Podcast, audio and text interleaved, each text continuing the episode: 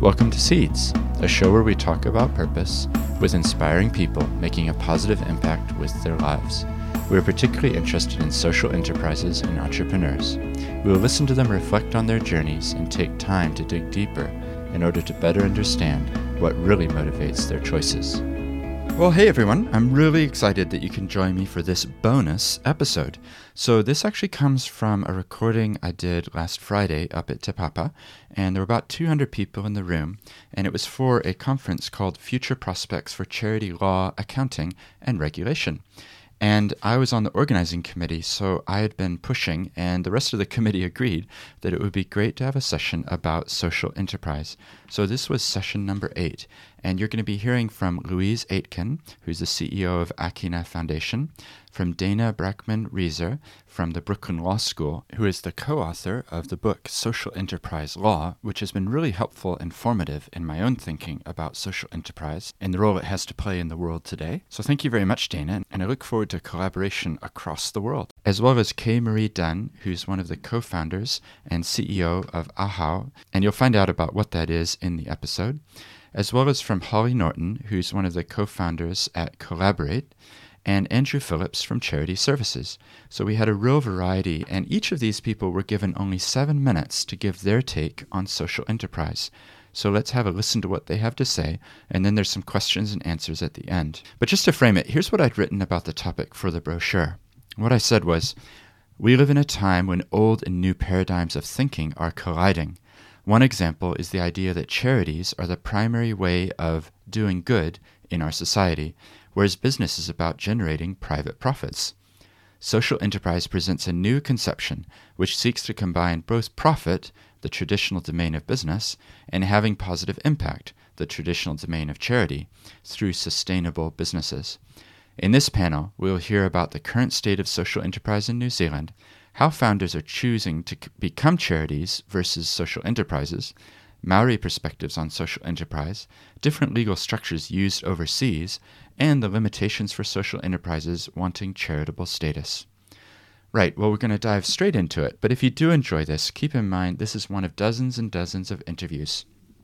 And the aim of the podcast is to get some good content, some good stories out there to help build up the ecosystem around impact and how we can have a positive role to play in our society here in Aotearoa, New Zealand.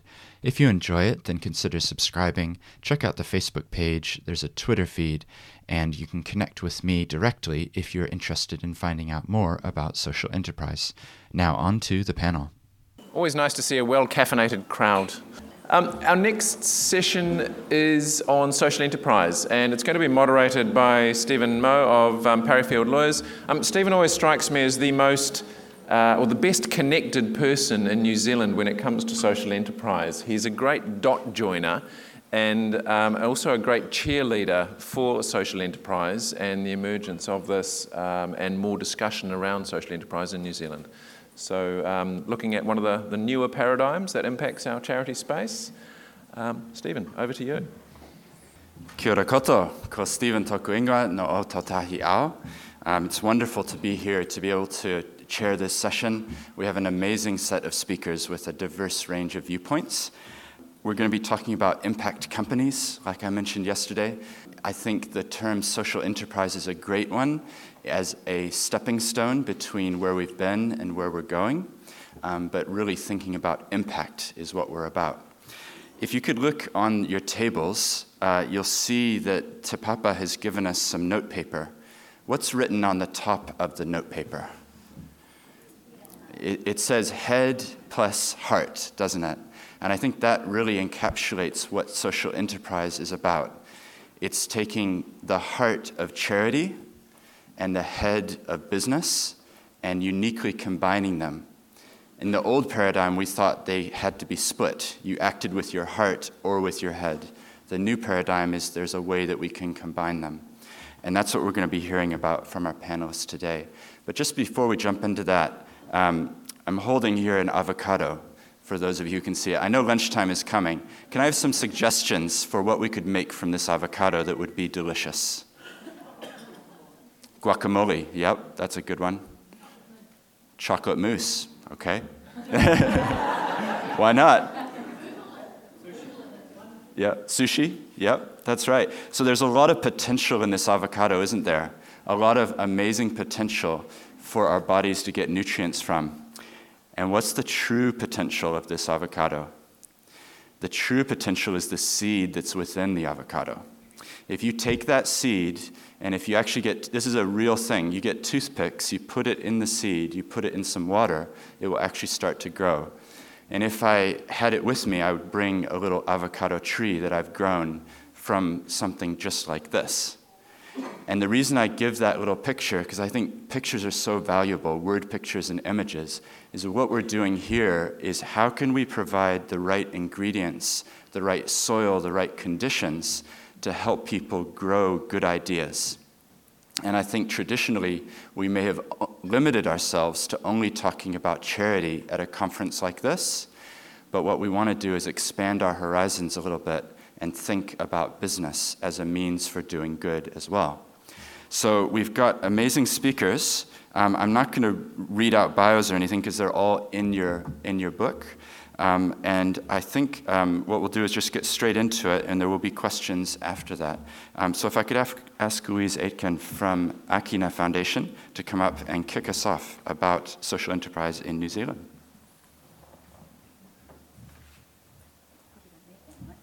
Uh, kia ora Louise. Uh, ko Akina Foundation Tokumahi, no Paniki Oho, tēnā koutou katoa. Um, yeah, I'm privileged to be back actually. I was here a year ago, and this morning I was thinking about what's happened in a year.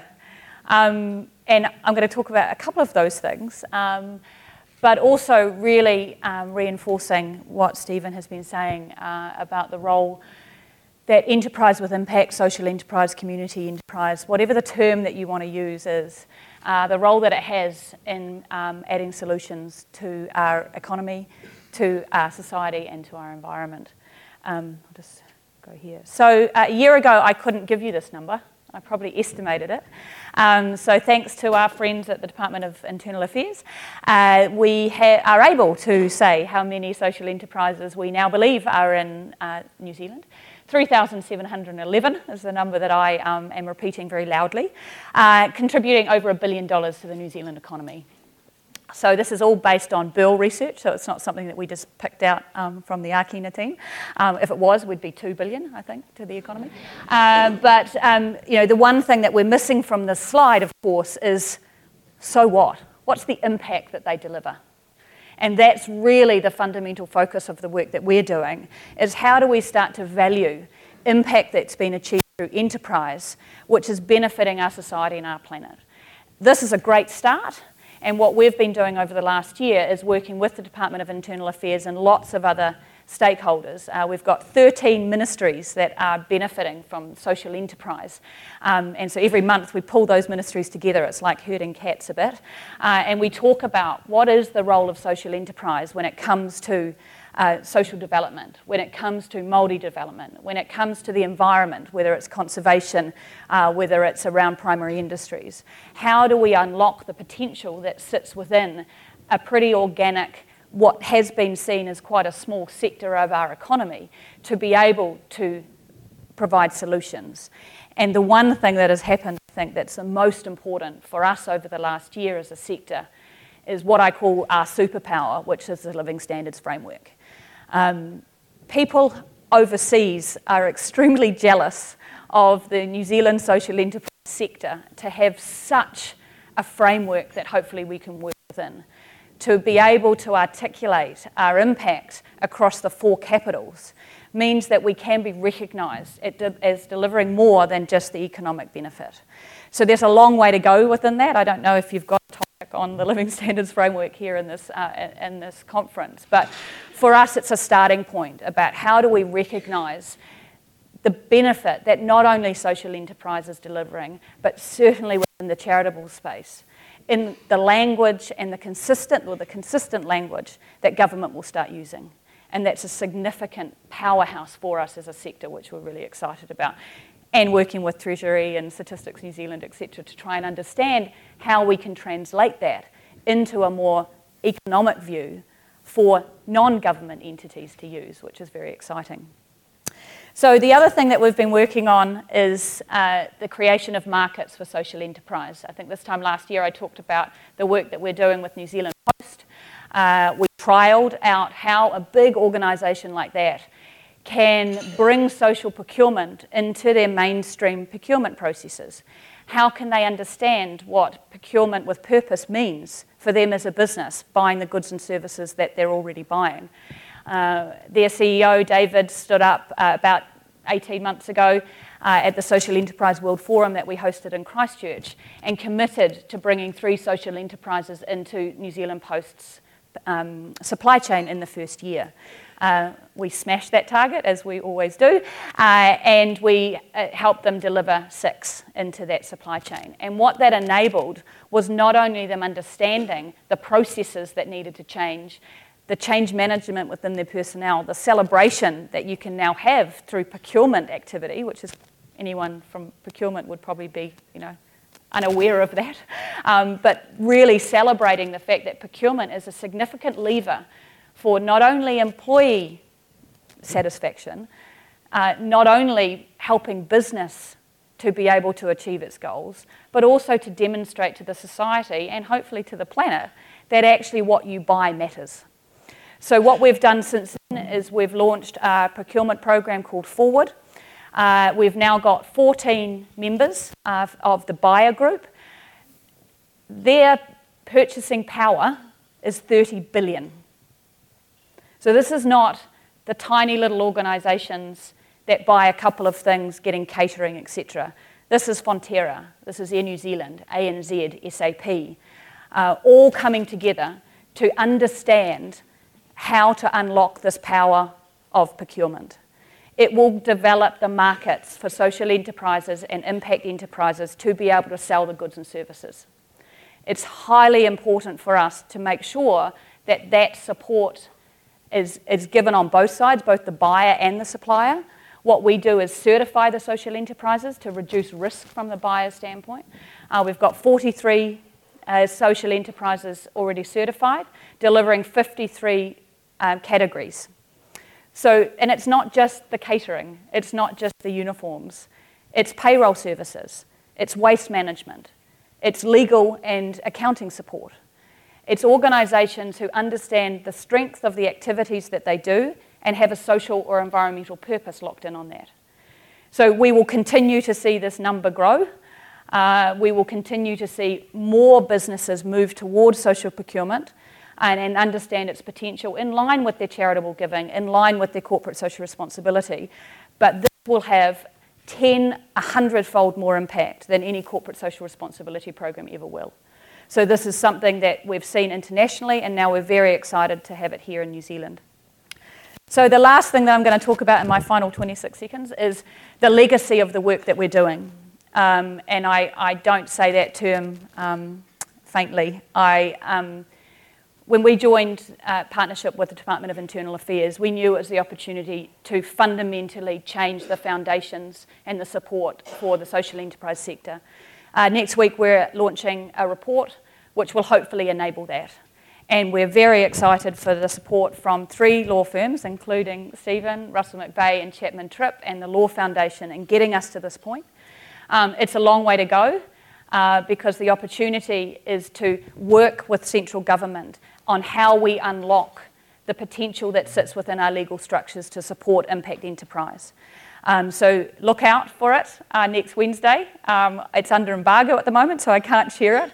Um, but it will be launched um, across the media um, at about 8 o'clock in the morning. Um, and we, will, we know we will have a lot of conversation about it.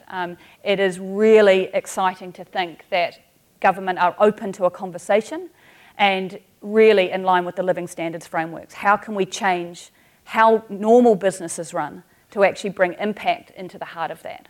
So, hopefully, a year from now, I will be able to give you an update about how potential legislation change is happening.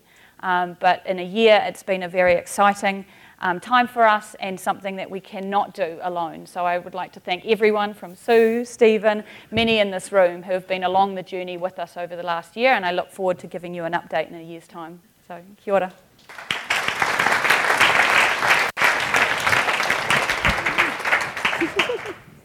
that was fantastic. a lot happening, which really exciting. Um, and I happen to know that you were interviewed for a podcast that goes for about 90 minutes telling your life story. So check that out too.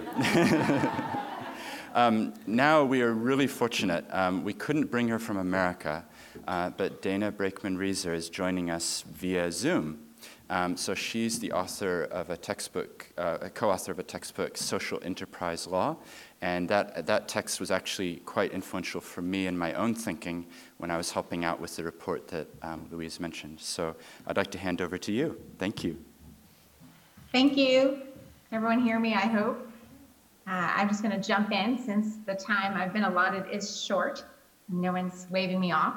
Uh, so I've been asked to give an overview of social enterprise uh, in the United States, particularly the legal uh, questions. And I want to just start off by recognizing that social enterprise is really a pretty contested term, but uh, my focus is on for-profit businesses that are pursuing both profits for owners as well as social good, and they might do so through a variety of models, whether it be innovation or employment or give back or some other kind of uh, model that joins both profits for owners and social good generation.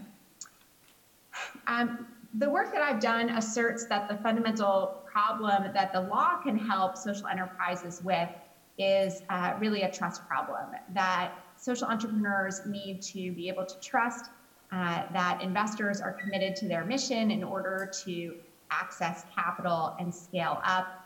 Investors in social enterprises need to trust that they're not being suckered and that the entrepreneurs and managers are going to actually pursue that uh, social mission and, and not just you know somehow access cheap money and, and run away with it or be lazy.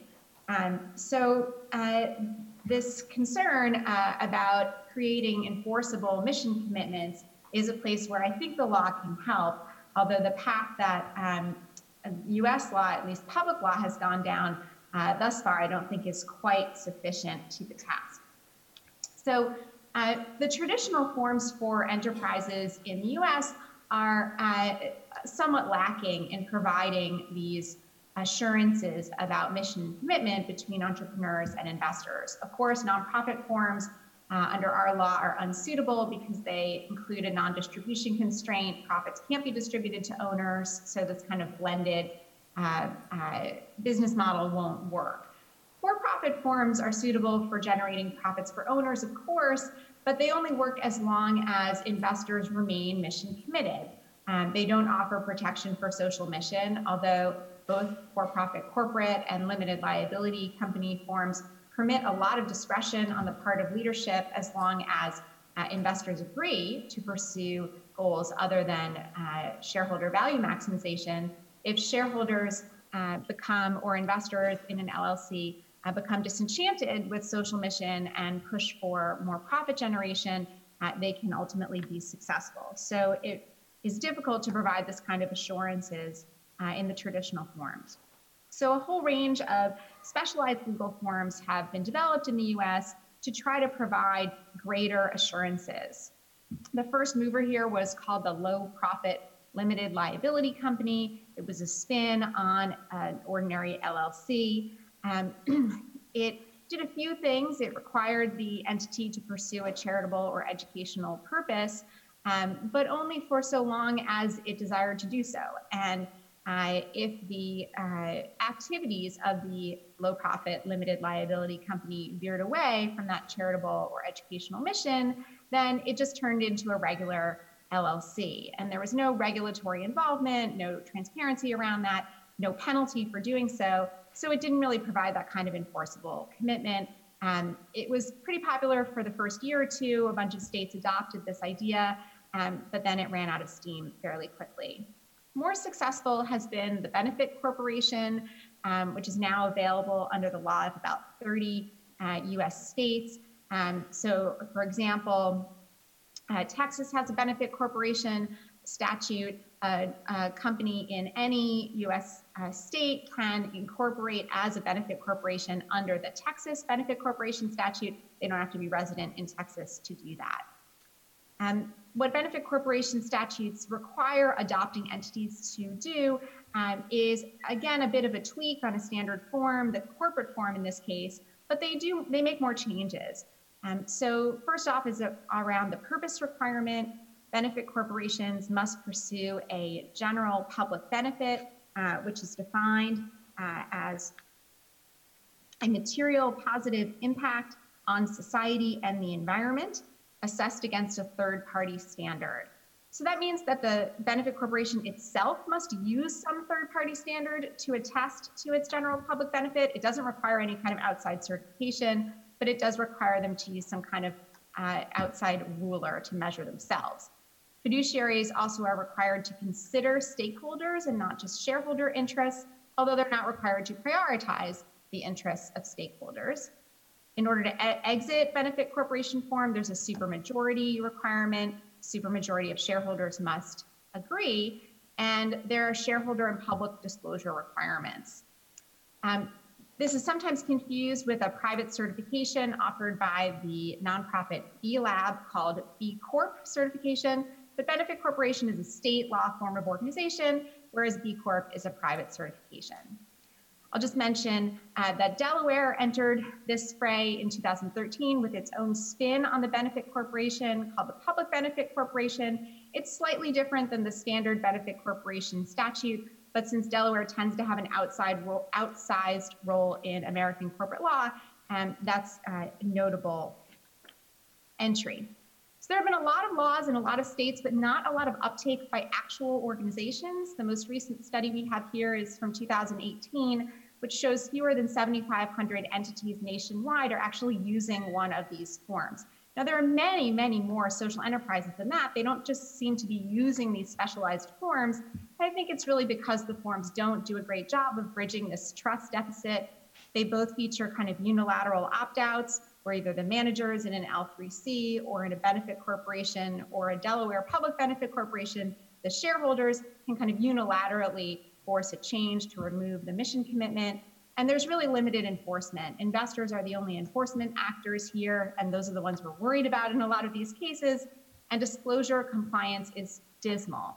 Uh, none of the studies we have show a compliance rate for these disclosure obligations of even 10%. So uh, it's possible that we could improve legislation here in the US, provide a mission prioritization mandate, uh, put in place resources to create an enforcement architecture but I doubt that uh, will happen.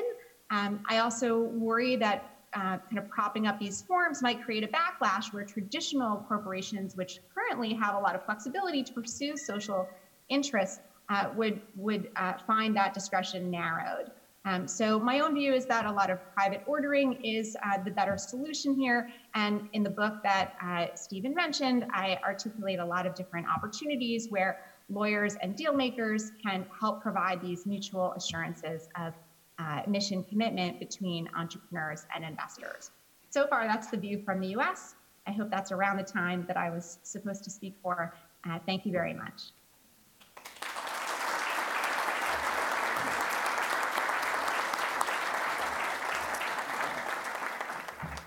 That was great. Thank you so much for that. And I think um, the quality of the speakers that we've been getting at this conference has been incredible and um, just shown by that. Um, I'd like to move now to Kaye-Maree Dunn. And I think with social enterprise in New Zealand, we have a unique opportunity to craft something which is world leading. And one of the distinctive things, which has actually been mentioned several times in this conference, is Te Ao Māori. And so what, we've, um, what I've asked um, Kaye-Maree to talk about is her perspective on social enterprise, because I think there's a richness and a wealth there that we could be tapping into. So, over to you.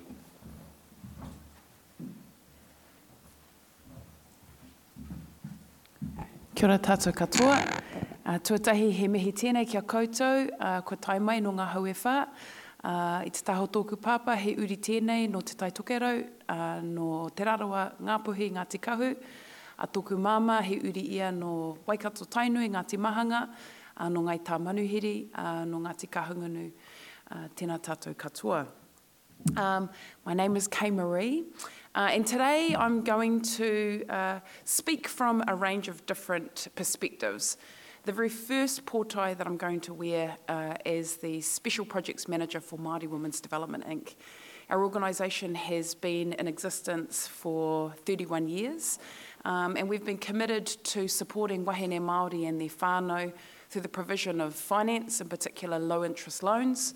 Um, and we've now uh, developed a series of programs in business uh, and financial capability, and we also focus in on rangatahi. And for the last four years that I've been with the organisation, uh, we've also taken a significant uh, direction as an organisation to explore social enterprise because 80% of the wahine that we're connecting with in our communities are talking about not just social enterprise but oranga, well-being. And so, with that frame, uh, we are having to adjust ourselves to explore well, what does oranga look like from not just a Te Ao Māori perspective, uh, but actually how do we create uh, enterprises or Pākihi whai kaupapa, uh, businesses that follow purpose, uh, that one, uh, as uh, Stephen mentioned earlier, is about being successful and sustainable in business. two, the ngākau, the heart, how is it that we can enable our aroha for our people to be enhanced? Um, and then the third addition to um, what's on top of your pads today is the wairua. So, how do we invoke and enable spirituality among our people to flourish? Um, and that connects itself to regeneration. So, how can social enterprise be utilised as an instrument to help regenerate and heal our communities, uh, and also be utilised as an opportunity to heal uh, and support us as, uh, as humanity on this uh, planet with very scarce resources?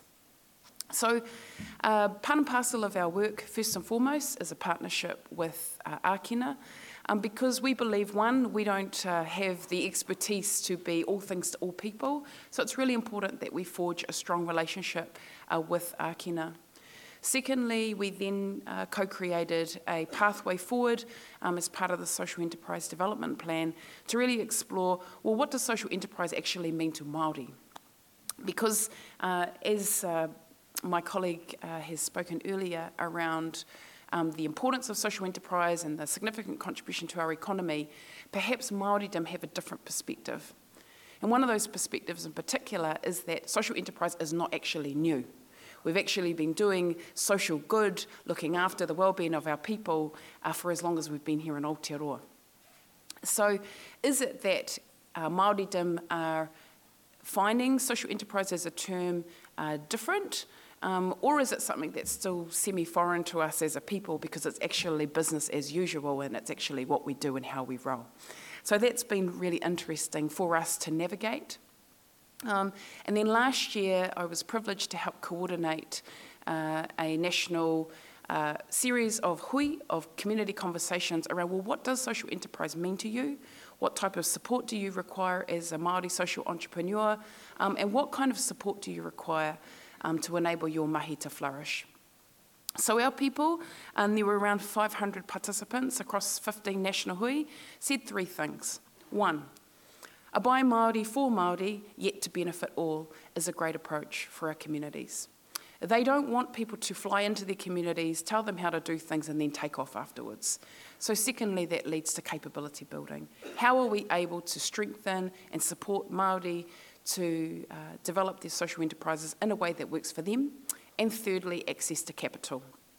So we may all know that the current philanthropic um, mechanisms, capital mechanisms, is not necessarily uh, broad enough to support a different direction and enterprise that incorporates tikanga Māori, uh, our values as a people, uh, as well as our aspirations to support the people that need it the most, as well as solve some uh, significant wicked problems. So, the second um, dimension that I'm really proud to talk about today uh, from MWDI is that we see problems and we work hard to solve them. So, access to capital has been a significant issue. So, we partnered up with Pledge Me and we co created an Indigenous platform called Tākoha, which is an uh, education program to support our people to understand how to utilise the power of our crowd to create uh, capital opportunities to grow enterprises at a grassroots level. So um, that's a bit about us. I've got a final two minutes to now switch for a moment and now speak, it, um, speak about this from an entrepreneurial perspective um, with, uh, as a co-founder of a blockchain startup called Aho. Now, Aho is a uh, Indigenous digital identity uh, platform. Our aim is to enable our people to connect with each other using whakapapa, but actually to be able to utilise this digital platform and utilising blockchain to help increase and enhance trust and to help support us to have a greater relationship with our tribes. Now, when I think about the law, and how it has served me as an entrepreneur, considering all the things that I know and all the relationships and connections that I have, has it enabled me and my co founders to create a constitution that not only incorporates our values, but actually enables us to be able to operate our social enterprise from a tikanga Māori perspective? What does that actually look like? So you can put your values inside your constitution, but when you bake it into the DNA of your organisation and then try to actualise that, what does that actually look like? Now, I really have to say thank you to Stephen because he, was, he has been gracious uh, to support me in my thinking around this. Um, but we have to ask ourselves is the law at this point in time enabling and supporting Māori to create the vision that we have for ourselves at a community level, um, but also enable our tikanga to be able to flourish? And it's really hard because we're not a homogenous people. A. So, uh, our hapu, our whānau, we all have our different practices, but how can the law enable us, not only protect us, but actually enable us to have a mechanism and an instrument that supports us to do business and enterprise in the way that's, that we need um, and that is fitting for us as a people? Finally, um, I have to uh, mihi to a good friend, Ngaho Davis, um, who always puts a wero or challenge out to the people. He says, Who's not in the room? So there are 200 people here and um, from a, ra- a, wide range of sectors, um, but I'm also mindful, and I just have to mihi to the Māori that are in here, but in regards to our people uh, being present in these spaces, my question to you is how are you enabling, uh, utilising your privilege to create meaningful partnerships within our communities so that our people are not just uh, recipients of the law, uh, recipients of charity, but actually true partners in enabling us to make uh, adequate decisions to support our communities to thrive. So, just want to think about that, leave that with you today. Um, my final part is really um, Māori social enterprise is growing, and I have to again thank Akina for giving us the space um, and the opportunity to showcase some of the most significant, fastest growing uh, businesses that I've had the privilege of working with because we've put intensive wraparound support. Um, tools, templates, um, but the one piece that we still need to unlock is capital. So the other part is um, in my journey with Akina and through Māori Women's Development Inc. is that all of the amazing initiatives that are coming to our attention, my number one priority is how do we open the door and open up the opportunity for Māori to participate. Nō reira, tēnā koutou, tēnā koutou, kia ora tātou katoa.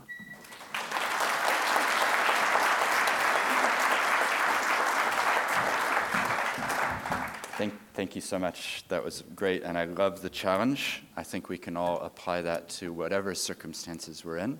Um, that's really wonderful.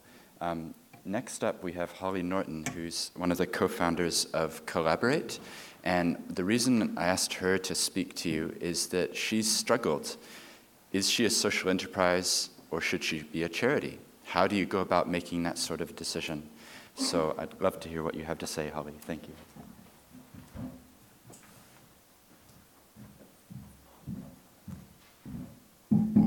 Hi, everybody. Thank you for letting me come along today and um, share our story. Um, so, as mentioned, Collaborate is a social enterprise. The um, easiest way to describe what Collaborate is is it's essentially Tinder for volunteering. Um, we match volunteers and anyone in the community who has skills, who has passion, who has time with community groups, organizations, any individual who is doing a social good who could use those time and skills.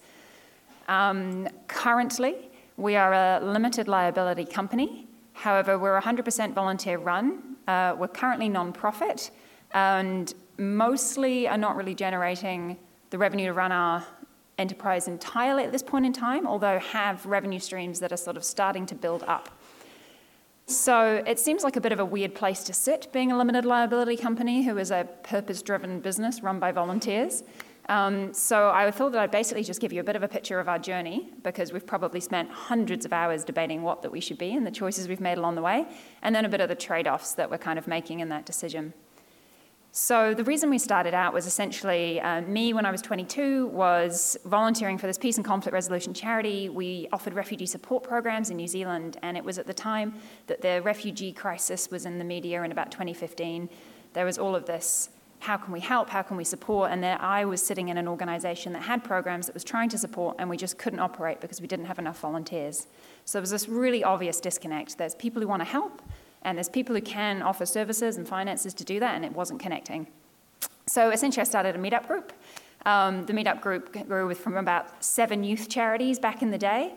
Um, and after a while, we sort of looked at these kind of platform economies and things that were taking off, Tinder and Uber, and we thought instead of adding meetings on top of everyone's day jobs, if we could just tap into that and if we could just build this tech platform that had that speed and ease of connection, how awesome would that be to bring us all together? So at that time, we had no idea about A, building a tech product, or B, hadn't even thought about the legal implications of what we might be about to undertake. Um, and essentially, as we went out there and started talking about it, that group of seven people grew to being about 400 people over about 18 months involved in shaping and designing this product. Um, the very first choice that we had to make is when we realized that we were ready to build a product. We had this like designs all kind of drawn up, 400 people behind us, and we wanted to go into an accelerator program or some way that we could get it built.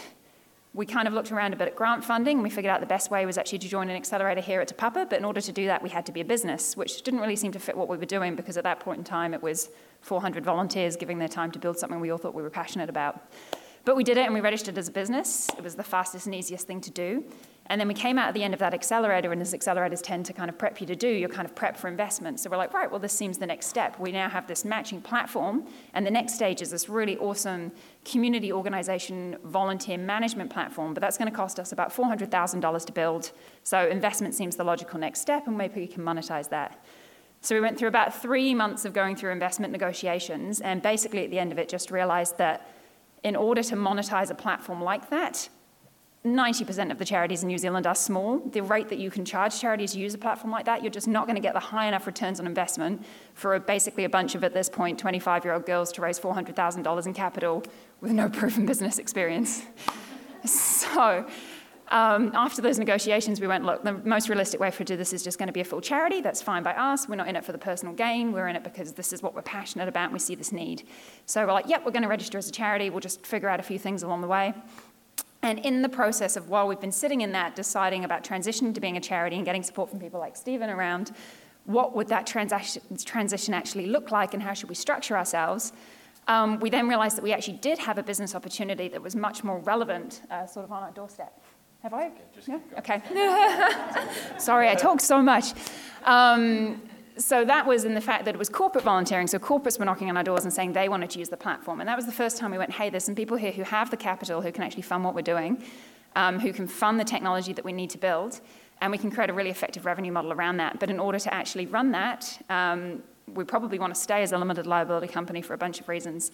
So now what we're doing is sitting within that, testing out that revenue model, and exploring and making a call in about six months based on how much revenue we're able to generate from that new business model whether we actually go full charity and just accept that, or whether we actually have a limited liability company that is owned in part by a charity so that we can protect our values by gifting a lot of the shares towards that.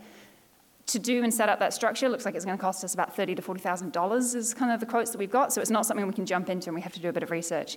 And I guess the other kind of caveat that I would put around our decision making is that because of what we do, being this sort of technology solution, we're not an easy fit for grant money either. Um, you know, if you're knocking on people's doors asking for hundreds of thousands of dollars to build fancy technology, it's not the kind of outcome driven grants that typically sit in the charity sector. So essentially, a self generating revenue model is our number one way to go. And it's just how do we set that up to protect our values whilst maintaining this image of efficiency that'll help our business, um, but also building that trust that we are purpose driven. That's the reason that we're there with the charities that we support, which is about 320 across three countries now. So, yeah, that's a bit of a picture.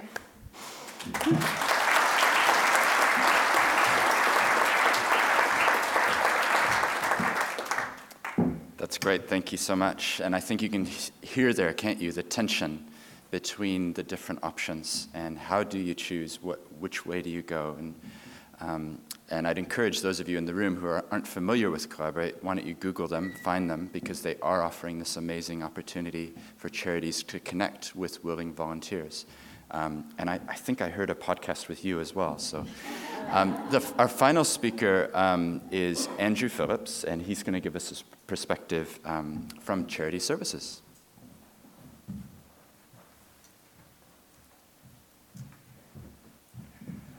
Thank you, Stephen. Um, tēnā katoa. Um, now um, we go from these great social enterprises and have to put back on the mantle of Queen Elizabeth I and going back into the charities world and try and give a, a little bit of an um, explanation of the boundary between charity and social enterprise, um, where there's potential and where there are some limits.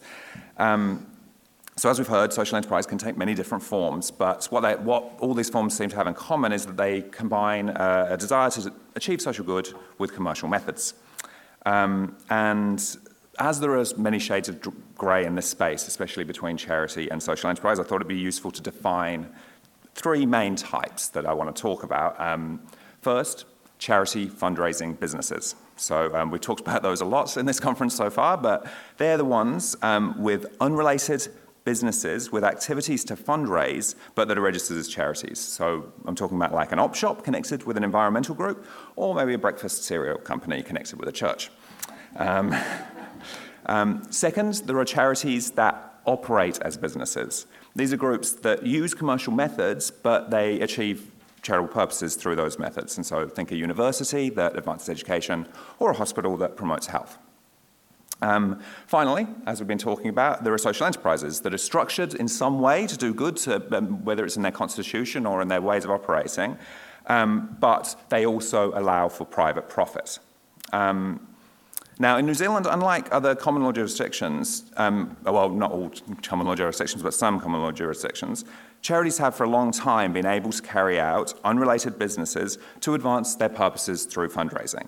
Um, there are some limitations when it comes to tax benefits if the funds are applied internationally, but fundraising for charitable purposes has essentially been accepted as a charitable purpose in of itself. Um, but for a social enterprise to qualify as a charity, it can't provide private profit to an individual or an organization as an independent purpose. It can pay an organization or an individual market rates for a service, but no one can draw down a dividend or other compensation driven by its profitability. Although, as we know, social enterprises often include um, entities that don't operate with hopes of um, significant dividends or profits, the owners might want to build up capital um, in the enterprise to look at selling it in the future or scale up rapidly at some time in its operation. Um, but social enterprises can become charitable by excluding profit through its constitution or trustees and consequently be registered as a charity. Um, this does involve some limitations. Um, once you are charitable, you can't just decide to exit the charitable sector and become a for profit group without some consequences. Um, on de- deregistration, a charity is subject to inland revenue rules um, related to the disposal of assets. And in cases where there is an indication that a deregistered charity is um, intends to make a profit, um, we, um, Charity Services, may make a referral to the Attorney General, who, as protector of charities, can seek to have that, um, all the assets applied for charitable purposes. Um, despite these limitations, we know that there are a lot of businesses operating as charities. I think um, the, someone said yesterday the Tax Working Group report said something like 30% of charities have trading arms, um, which is quite a significant number. We know there are 1,000 limited companies on our register and a, um, and a, similar number that report trading in their annual reports. Um, but in practice, this line between a social enterprise that profits individuals and a charity can be greyer than it seems.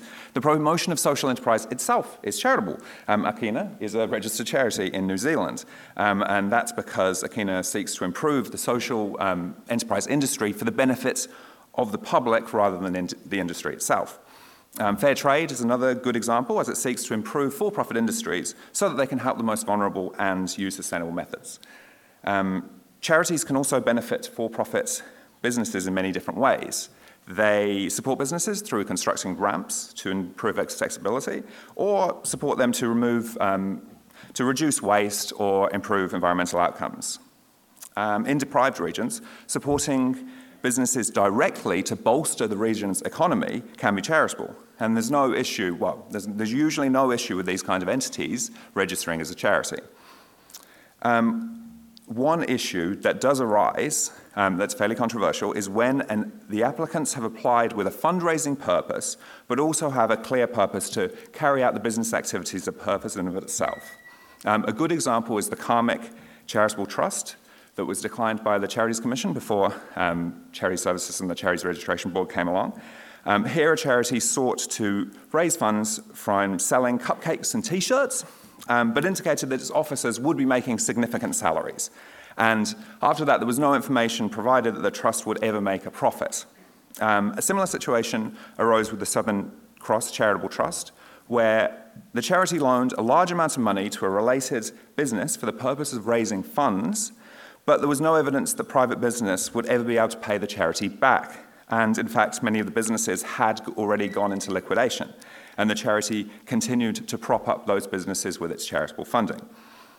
The public benefit the charity is registered for is to fundraise for charitable purposes, so there must be some indication that a profit is possible through its activities. Um, most charities won't um, struggle to establish this, but often when the business is new um, and it doesn't exist as part of a pre established structure like an iwi structure, um, and there's no evidence the business will do anything but exist for itself, there might be more evidence needed before they can register.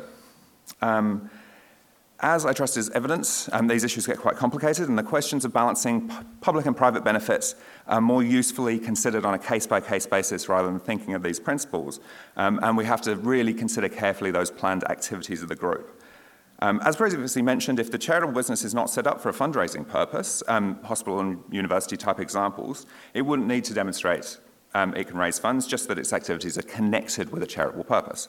Um, takeaway a message is for most social enterprises is that if you want to be a charity, you can, it just comes with some limitations. You won't be able to profit from your activities, and you genuinely have to be set up for advancing um, a charitable purpose. I'm also conscious, um, with 30 seconds remaining, um, that um, the approach of the, the Independent Charities Registration Board and Charity Services in how the law is applied in this area um, isn't agreed with by all professionals.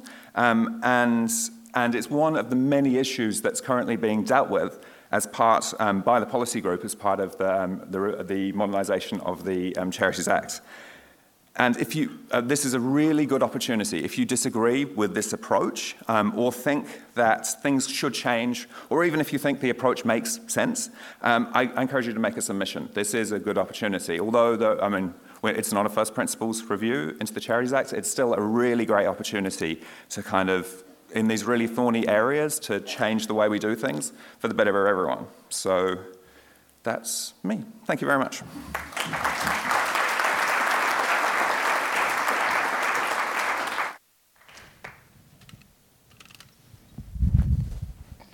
I'm the videographer as well as the moderator.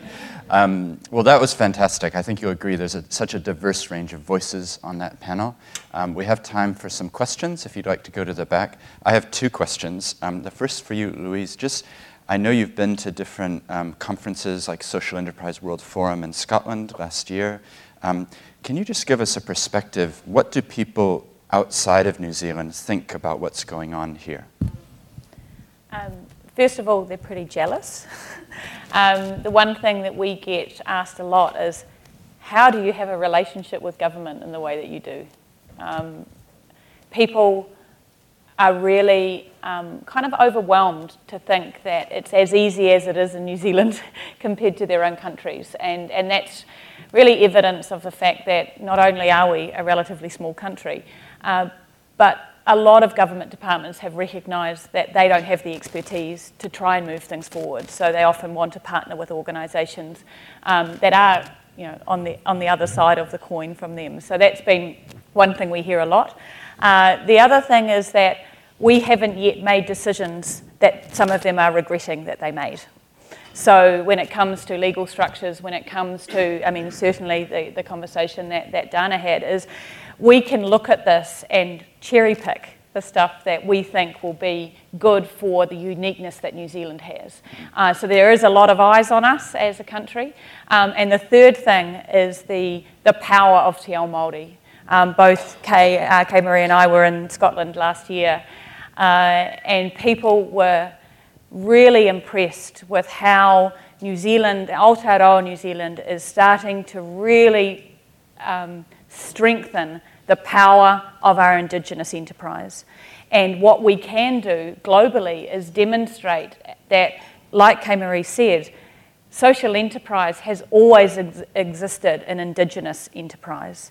So, what's the power that we can do to demonstrate that globally and to make people aware that this isn't a new thing, that this is something that has always put the people and the planet first? Um, so, we've got that responsibility um, as a small country this side of the world to actually influence what could happen in significant economies. Um, and that's something we take um, you know, with a great weight. Mm. Yeah, that's great. It's, um, it's, it, New Zealand can be a test case in a way of, of what works and learn from overseas. Um, I'm going to go to some questions at the back, but before I do that, Dana, you, you haven't studied New Zealand or anything, but listening to the people who've spoken today, does anything sort of stand out to you from, from the perspectives that have been shared? Well, one of the things that I'm always reminded of when I I participate in international panels is when thinking about how to enable a, a, growing sector like social enterprise sector, it's really important to consider the baselines uh, and that to recognize that the baselines differ in, in different countries and can even differ within countries, uh, you know, within different regions or cultures. And so I was very interested to hear about the New Zealand perspective that fundraising for charity is itself a charitable purpose. That's very different from the American perspective. Um, and I, I, have heard uh, in speaking to others in, in many uh, Commonwealth countries, uh, the idea of a profit maximization norm is not nearly so strongly uh, uh, uh, articulated in many other business organization regimes in other countries than certainly than the Delaware regime here in the US. But there's even diversity across the US, and that norm tends to be overstated even here. But if you have a different kind of baseline about what is charity and what is business, then the kinds of uh, tweaks or accommodations that would be helpful uh, or necessary for social entrepreneurs and uh, impact investors to get together and, and to be able to trust their each other's mission commitments are going to really differ. And so having a kind of sensitivity to that, I think, is so important. And you know, many kind of uh, you know ideological entrepreneurs who had you know come to, to tell about the social enterprise in their own uh, experiences and, and make recommendations don't necessarily take uh, as much account of those differences as I think is important to do in order to really be successful. Mm. Thank you. That's, that's really helpful. Um, we have a question at the back.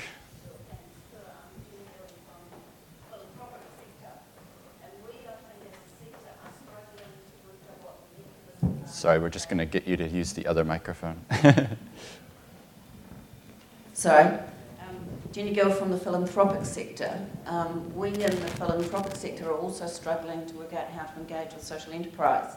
And a number of you have mentioned the issues for you about applying for grants and the issues for us as funders about allocating grants for enterprises that may also be for individual profit. And it may be a question actually for you, Stephen, but I think there needs to be some thinking on both sides of this because there's a huge pool of philanthropic capital in New Zealand, and I think there's a lot of interest in various philanthropic entities about, because it's clear that this is coming up from the sector. Mm. But at the moment, I think it's not clear what the structures are that we need mm. to be thinking about to actually facilitate that. Can I switch? So the question is to me, but can I switch it to you? What, what, what's your feeling from that side as a philanthropic funder? My feeling is that philanthropic funders want to be able to invest in the sector, mm-hmm. but don't necessarily see clearly how to do that. So, for example, for a philanthropic funder to, to take an equity stake yep. in something is, is possibly difficult. I mean, we can give funding to Akina because they're a charitable entity, but when you actually come to the businesses themselves, then it gets more complicated. So I think we need some clearer legal structures on both sides. Mm-hmm. in order to be able to facilitate that. Yeah, Louise, Um. Yeah, you're absolutely right, Jenny. And uh, you know, you have been one of the leaders in this conversation for a long time around, um, you know, philanthropy New Zealand and others. So um, it's really exciting to think of the conversation that we can have post the launch of our research because it actually pulls in exactly that. Um, and we know that uh, philanthropy are a significant enabler of social and environmental outcomes. So how can you feel supported in being able to make decisions um, more than the ones that you can make now. And whether it's from granting or whether it's by the use of your endowments and, and obviously leading into impact investing. So it's really exciting to think of the conversations that are ahead. Um, and I know we, um, we will be working very closely with you and particularly Sue from Philanthropy New Zealand to get that, that voice um, and the needs of the philanthropic uh, sector included in the conversations um, with central government. And I think what could be helpful is some legal models Absolutely. that identify how you might proceed to be an equity investor, how might you proceed um, if you just want to make a straight right. grant, how might you proceed if you want to do Exactly. debt or loans. and the incentives that may be um, possible as a result of that, which, you know, if you look at France and, and other countries, they have that. Um, so, you know, how do we explore that um, as key stakeholders altogether, um, which is really where we want to get to as the next step of the launch, um, from the launch next week. Yeah, I was going to say, Louise, you should do a report and maybe release it next Wednesday. Yeah, we, we may well do that thanks to Amber and yourself, you know, and the Law Foundation, great charity helping us with that. So, yeah. That's great, thank you.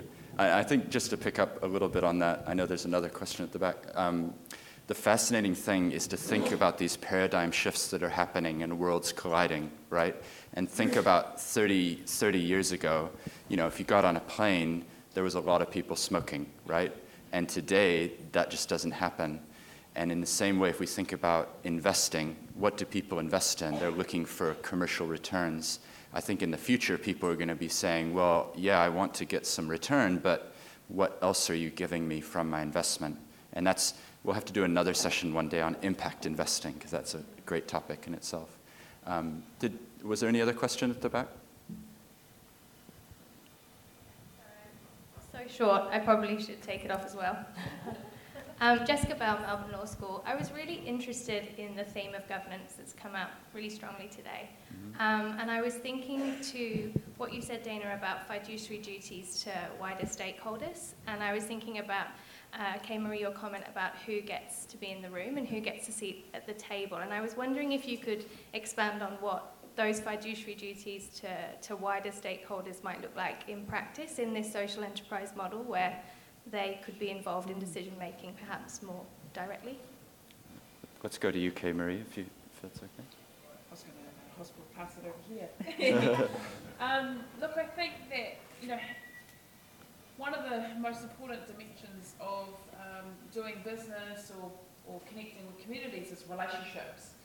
And without sounding trite, how do you do you enforce uh, a process, especially if um, with with my Āhau hat on, how do we enable or encourage uh, within our company structure a process where we can actually actively give back to our to our communities. Then you've got to drill down and go, well, which communities specifically are you speaking of, and then actually what does that look like? So we, we've got some scope to be able to design that process. However, what could that look like enshrined in a document? Um, but then the other part of me also says, well, our, our uh, court of law um, is our marae.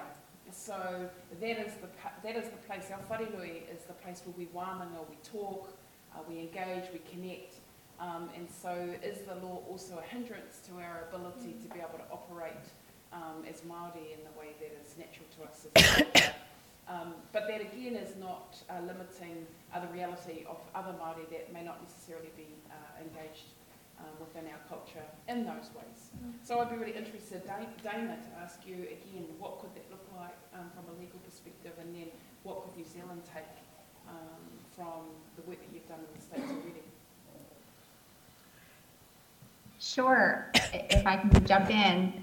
Um, So the, the current models that we have for legal form don't really push fiduciary duty uh, that far. Um, The lim- low profit limited liability company doesn't address fiduciary duty at all. The benefit corporation and Delaware public benefit corporation models do. Um, but the benefit corporation model just requires fiduciaries to consider the interests of other stakeholders. Now, this this may be a kind of a nudge, right? That if you're forced to consider others' perspectives, then you're more likely to actually act on them. But there's no kind of social mission prioritization requirement uh, in in that statute. The the board members might have you know much longer board meetings where they have to talk about the impact on all these various constituencies, but then they could consistently favor shareholder return every time if they chose to do so. And since the shareholders are really the only ones with any power in the organization, you could imagine directors making that decision. Um, the, the Delaware statute is a little different and requires fiduciaries to balance the pecuniary interest of the shareholders with the, uh, the social mission of the organization, but that term balance is not defined and we don't have any case law. So we don't really know what that's going to mean uh, in practice. My own view is that if you want to really distinguish under American law a social enterprise form as meaningfully different from the standard business forms that are out there, there would really have to be a kind of on balance, this organization prioritizes its social mission over profit. Not in every single decision they must, uh, you know, forfeit return, but on balance and overall, courts would have to make a finding that fiduciaries are uh, are behaving in a way that favors social mission over financial return. Um, that would really make her a distinct type of entity that does not exist currently under American law. We, ha- we don't have any statutes that actually do that yet, but I think that's what would be needed to really kind of brand these uh, organizations who took on that form as kind of meaningfully different in a way that entrepreneurs and investors could rely upon, and so could communities. And I think really the next frontier, and some others in the U.S. are doing some work on this, is how to get beneficiaries involved in uh, in that conversation rather than just having directors as a proxy. Um, and I think that's a really important thing. It sounds like in New Zealand, you all have a lot of experience, uh, you know, in creating structures to make that uh, dialogue happen. And so I think uh, that's another place where many in the world could learn from your experiences. Mm. Stephen, so mm-hmm. can I just quickly add something? Sure. So something that I'm finding really interesting um, that's emerging uh, in Aotearoa um, is the exploration of um, of Papa Tuanuku, Mother Earth, being a director within a business entity or within a social enterprise. So uh, yesterday I'd heard a case study of where, um, excuse me, I may be incorrect, but I thought it was pretty cool, um, that Tuhoe had um, uh, invited Jim Bolger to sit in a particular board and his particular viewpoint that he had to hold was from Mother Earth's perspective. So you can imagine all of his experience, that is the only perspective that he was able to bring to the table. So I thought that was quite cool, um, but I'm also uh, mindful and aware that there are some brilliant minds at the moment who are looking at um, uh, Waikato River and Whanganui being uh, turned into legal entities, um, what that might look like if, if Papatuanuku could speak um, and be a, and there be a fiduciary interest inside um, the structure of an entity. So I think that's pretty far out, but I also think that's pretty cool, and it's also responsive to where we need to head mm-hmm. um, as a nation. Yeah, thank you. Yeah, it's it's well, the, you came to a charity law conference, right? But how many challenges have been laid out here? um, but hopefully, this session has shown you that there's a lot going on in the social enterprise world, and I actually think you know if if you look at train tracks heading in a direction charity and what's going on here and social enterprise, we're kind of on the same direction. And that's why we wanted to have this session so that you all could be challenged to think about it. And I can guarantee you at some point, for those of you charities, somebody's going to say, hey, should we have a social enterprise? What does this mean? How does it fit with what we're doing as a charity? Um, so the thing I'd like to leave with you is that image of the avocado. We're all here. The, the, the spirit in this room is how can we help people, empower people in a positive way so that they can plant their seeds and grow the trees that ultimately benefit all of our society. So I just want you to join me in thanking our panel. I think it's been fantastic. Well, I do hope you enjoyed that session. I know for me, um, up the front, it was really interesting to hear all these different perspectives. and I love the different themes that kept coming through. So I hope it was challenging to you all as listeners as well. If you did enjoy it, then consider checking out some of the more than 90 interviews with social enterprises, charities, and not for profits, as well as just interesting people. I speak to a huge variety, so you might want to check those ones out. Until next time.